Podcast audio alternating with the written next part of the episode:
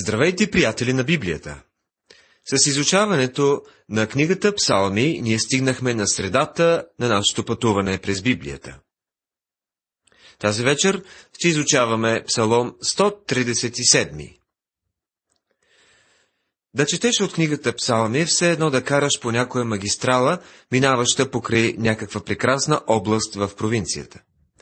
Преминаваме през непознати за нас красиви природни забележителности, а пред нас и от двете страни се редуват великолепни картини. Началото на всеки един псалом е като изправянето пред кръстопът. Когато караме по магистрала, рядко следим маркировката, караме с една и съща скорост и това ни кара да възприемаме всичко по един и същи начин. И от двете страни гледката ни се струва еднаква. Това е усещането, особено когато свършим с 119-тия псалом. И както си караме, изведнъж стигаме до 137-я псалом. Когато стигнем до този псалом, започваме да забавяме темпото, защото напред по пътя виждаме три табели. Тези три табели ни казват: спри, погледни, слушай. Сега нека разгледаме по-отделно всяка една от тези табели според реда им на представяне. Първата е спри. Стигайки до този псалом, ще видим, че той е изграден като един клетвен псалом. Някой може да каже: ами знак с тази дума на него не би ме спрял, тъй като и без това няма да знам какво значи тя. Нека да обясним, че значението на фразата клетвен псалом е, че този псалом произнася някакво проклятие. Той представя пред нас молитва и желание за отмъщение. Чуйте заключителният му стих: блазена онзи, който хване и разбие о камък малките ти деца. Като че ли пред нас блясва червена светлина. Този стих ни шокира и ни причинява голямо объркване и трудност. Много хора просто го заобикалят.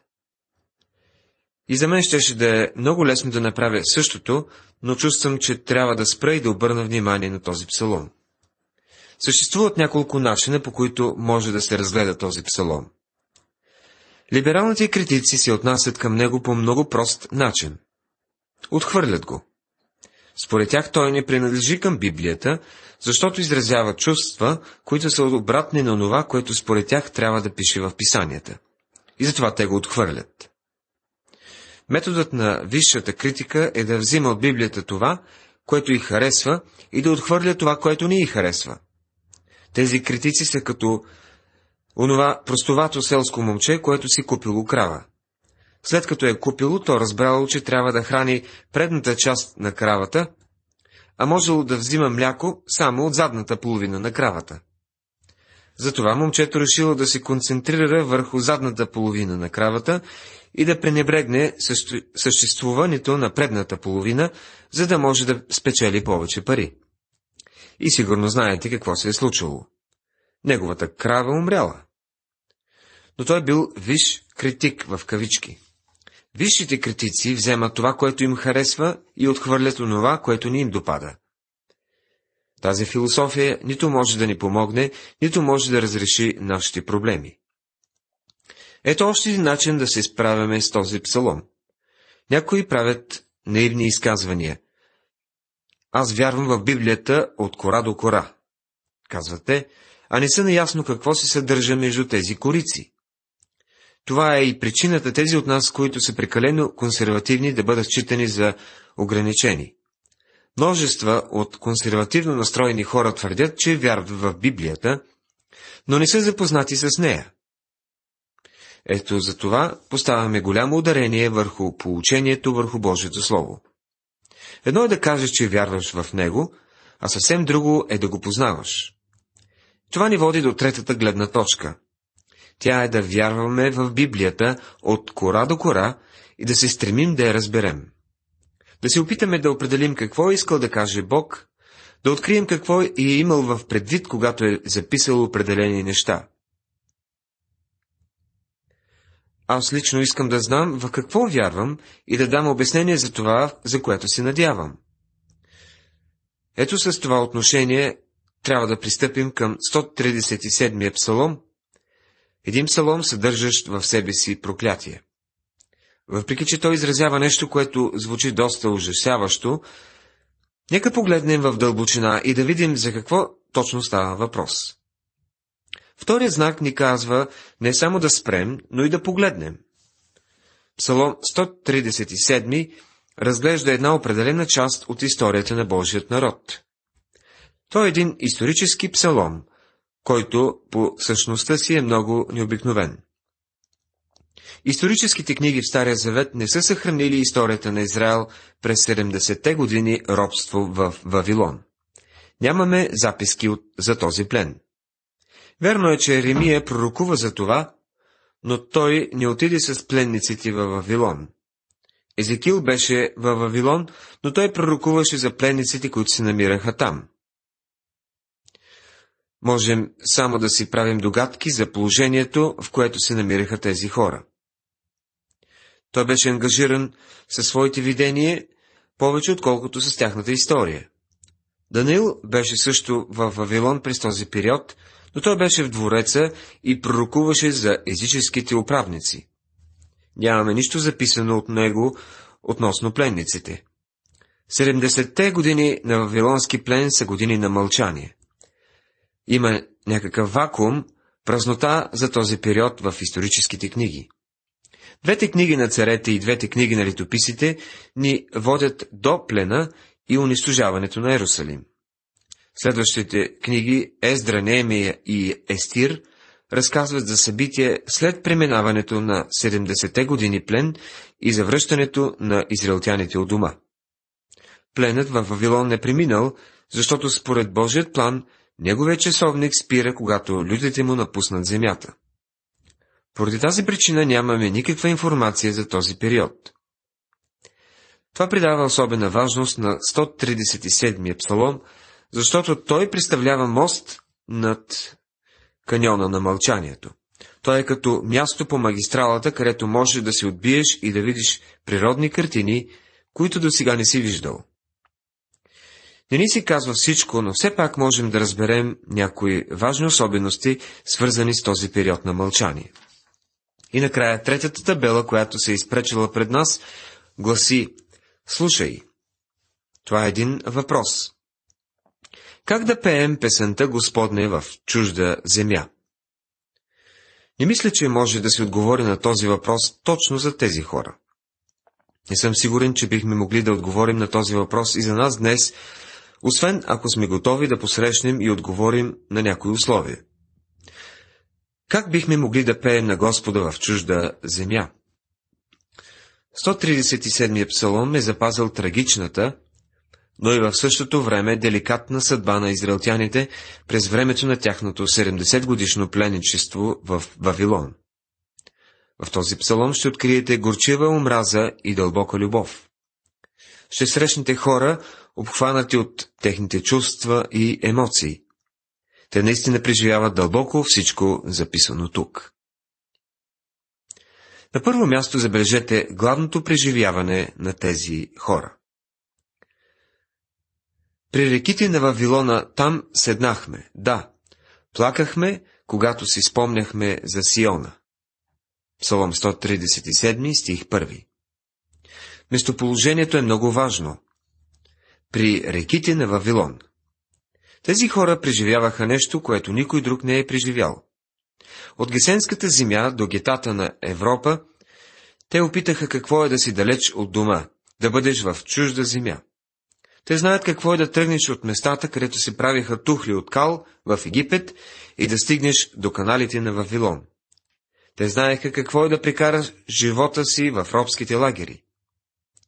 Край реките на Вавилон беше още едно от местата, където те бяха преследвани, където работиха като роби, място на страдание за тях. Възниква въпросът, какво правиха там, край реките на Вавилон? На първо място, тяхното пребиваване в Вавилон беше против волята им. Бог им беше обещал да живеят в обещаната земя и да ги пази там, докато те са свидетели за него в тази земя. Тогава какво правиха те край реките на Вавилон? Реките на Вавилон, разбира се, са каналите. Днес Всички учени споделят схващането, че израелтяните са хората, участвали в изкопаването на откритите канали на реките Тигър и Ефрат. Тези две реки пресичат земята на Вавилон и я напояват. Пленниците бяха хората, които от изгрев до залез слънце копаеха сухата пустинна земя. При реките на Вавилон там седнахме. Каква картина на дълбока умора! Каква картина на крайно отчаяние! Там седнахме. Какво друго можеха да направят? Да, плакахме, когато си спомняхме за Сиона. Разбираме колко убита от скръб може да бъде една човешка душа. Псалмите са песни на хваление. Те изразяват радост, чудна вяра, надежда и увереност. Но не и този псалом. Това е псаломът, където пленниците ридаят горчиво. Да, плакахме, когато си спомняхме за Сион. Това не е хвалебен псалом. Това е псалом, излъчващ тъга и тъмнина, дълбока като мастило. Какъв контраст има между Ерусалим и Вавилон? Ерусалим е красив със своите хълмове. Вавилон се намира в мрачна и суха равнина. Хората не са там, защото искат да са там. Те са там, защото градът им е бил разрушен. Те са там, защото вавилонците, хора по-силни от тях, бяха нападнали градът им, бяха ги взели в плен, откараха ги като животни и ги поставиха да им работят като роби. Сега те тъгуват за своят дом и родина. Защо са там? Те бяха там, защото бяха съгрешили. Ако искате обяснението на още един плачещ израелтянин от този период, обърнете се към Еремия. Той лесно плачеше, но нека това не ви се вижда като някакъв недостатък. Защото когато Бог избра мъж, който да произнесе неговото осъждение над Израел, той избра мъж с нежно сърце. Еремия беше човекът, който пророкува, че градът им ще бъде унищожен. Пак Еремия беше човекът, който им каза, че ще отидат в плен. Бог не използва някакъв брутален човек, за да им съобщи това брутално послание. Той не избра някой груб човек, който да им съобщи жестоко послание. Той избра мъж с нежно сърце. Еремия каза, очите ми бяха като фонтани от сълзи. Това послание разби сърцето ми. И Бог изпрати такъв човек, защото той искаше израелтяните да знаят как се чувства той за това, което щеше да се случи. Тежко се греши Ерусалимската дъщеря, затова се отмахна като нечисто нещо. Плачът на Еремия, 1 глава, 8 стих. Защо всички тези хора бяха там долу при бреговете на вавилонските канали? Защото те бяха тежко съгрешили. И това беше причината да са там. Сега чуйте какво още ни казват те. В стих 2 е записано: на върбите всред него окачихме арфите си. Те нямаха желание за песни. Бяха приключили с песните. Там не можеха да имат хорове с певци, нито пък можеха да имат хвалебни събрания. Всички вместо да пеят, плачеха. Бяха окачили арфите на върбите и нямаше вече да имат нужда от тях. Не можеха да пеят сионските песни край реките на Вавилон. Там далеч в храма, в Ерусалим, те ходиха, за да пеят хваление на своя Бог. Но сега бяха окачили своите арфи. Те оставиха музикалните си инструменти на върбите, на плачещите върби. Днес има голямо множество християни, които са окачили своите арфи върху някоя плачеща върба. Изгубили са желание за песни. Нямат арфи и си повтаряха едно и също от време на време. Християнски приятели, изгубили сте желанието да пеете песни? Може би си спомняте радостта, с която за пръв път дойдохте при Христа. А днес сте изгубили желанието си да пеете. В 3 стих виждаме критичната опитност на израелтяните. Защото там ония, които ни бяха пленили, поискаха от нас да пеем думи, и ония, които ни бяха запустили, поискаха веселие, казвайки: Попеите ни от сионските песни. Хората в Вавилон бяха чули за хвалението в Израел. Израелтяните бяха и световно известни, както ще видим, поради точно определена причина.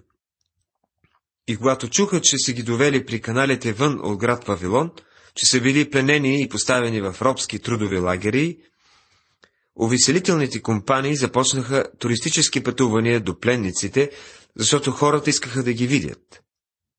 Израел беше световно известен, защото в Йерусалим се намираше храмът на живия истинен Бог. Когато хората посещаваха Йерусалим, те откриваха, че хората там се покланят не на някакъв идол, а на живият Бог, като се доближаваха до него чрез изкупление и опрощение на своите грехове и като му пееха хвала. Езическите народи никога преди не бяха виждали нещо подобно. Новината за това се разпростря навсякъде по света. Савската царица дойде от краищата на света, когато чу новината. Тя си мислеше, че онова, което чува, не може да е вярно. По време на израелските празници хората се събираха в Йерусалим и пееха псалми. Вероятно, повечето от псалмите са имали музикален съпровод. Давид беше организирал хор и оркестър с 100 музиканта. Изчислено е, че е имало времена, когато 100 000 човека са се събирали в и около храма, за да пеят заедно хвала на Бога. Да чуеш как пеят е било потресаващо преживяване. А сега храмът беше изгорен. Йерусалим лежеше в развалини и хората служиха като роби в Вавилон. Много пътници идваха в Вавилон и казваха: идвам от Йерусалим, където тези хора празнуваха един от своите празници. Бяха събрани от целия свят. И когато всички бяха скупчени около техния храм, и когато жертвата им беше изгорена и дима се издигаше нагоре от устата на тези хора, се изтръгваха думи на псалом, който не може да бъде забравен.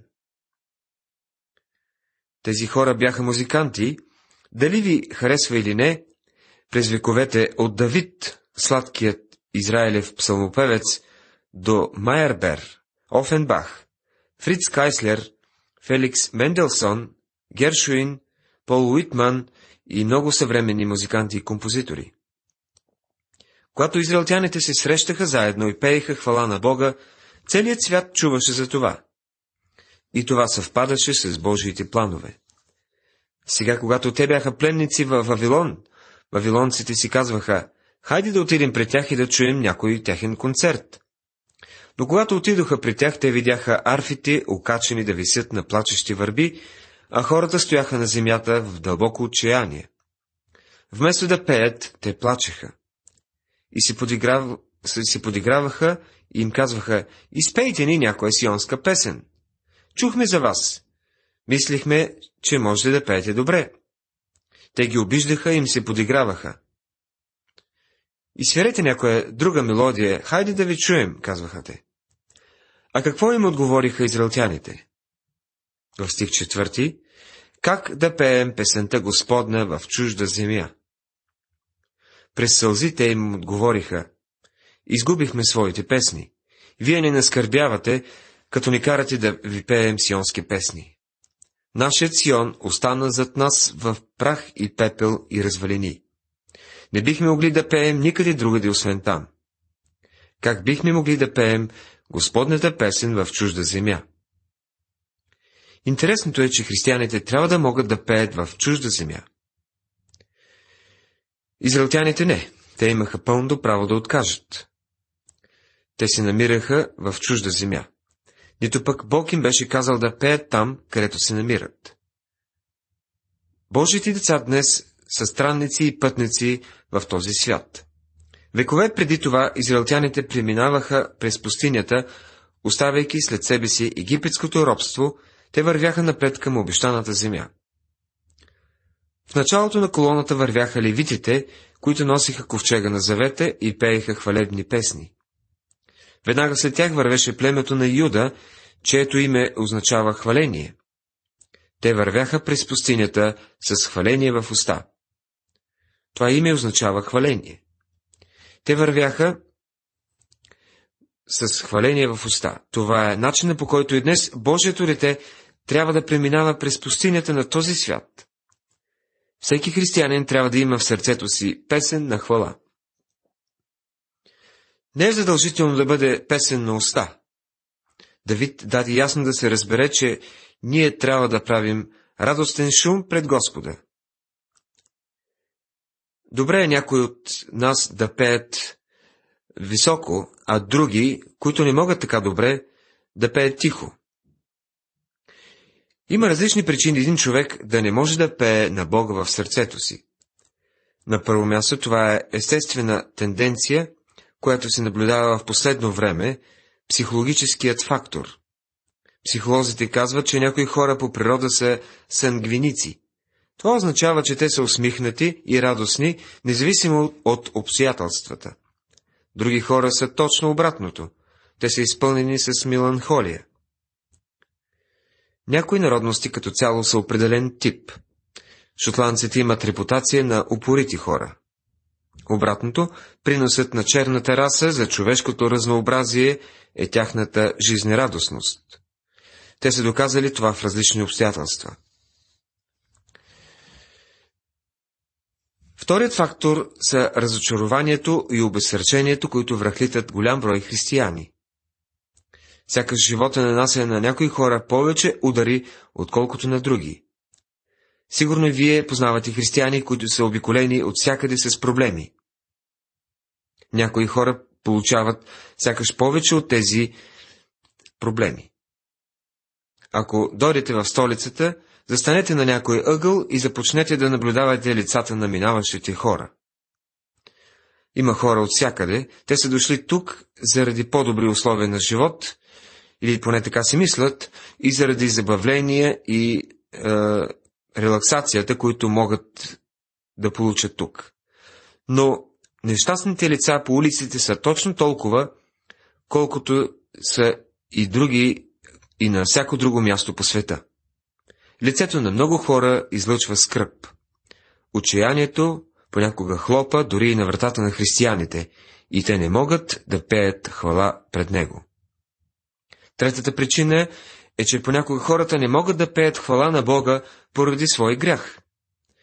Спомняте си великата изповед на цар Давид, записана в 51-я псалом. Той вика: „Върни ми радостта на твоето спасение“.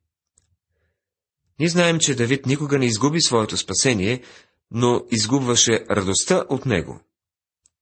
Именно затова той молеше своят Бог да възстанови духа, истинският дух в живота му.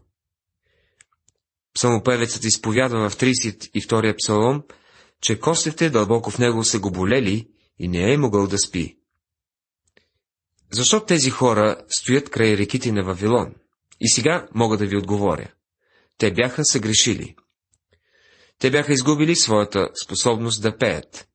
Приятели, сигурно сте изпитали този факт, че грехът може да ограби от вас способността да пеете на Бога хваление. Уважаеми приятели, ние завършихме нашето изучаване. В това предаване изучавахме по-подробно първите стихове от Псалом 137. Останалите са не по-малко интересни, затова не пропускайте и следващото ни предаване. Бог да ви благослови!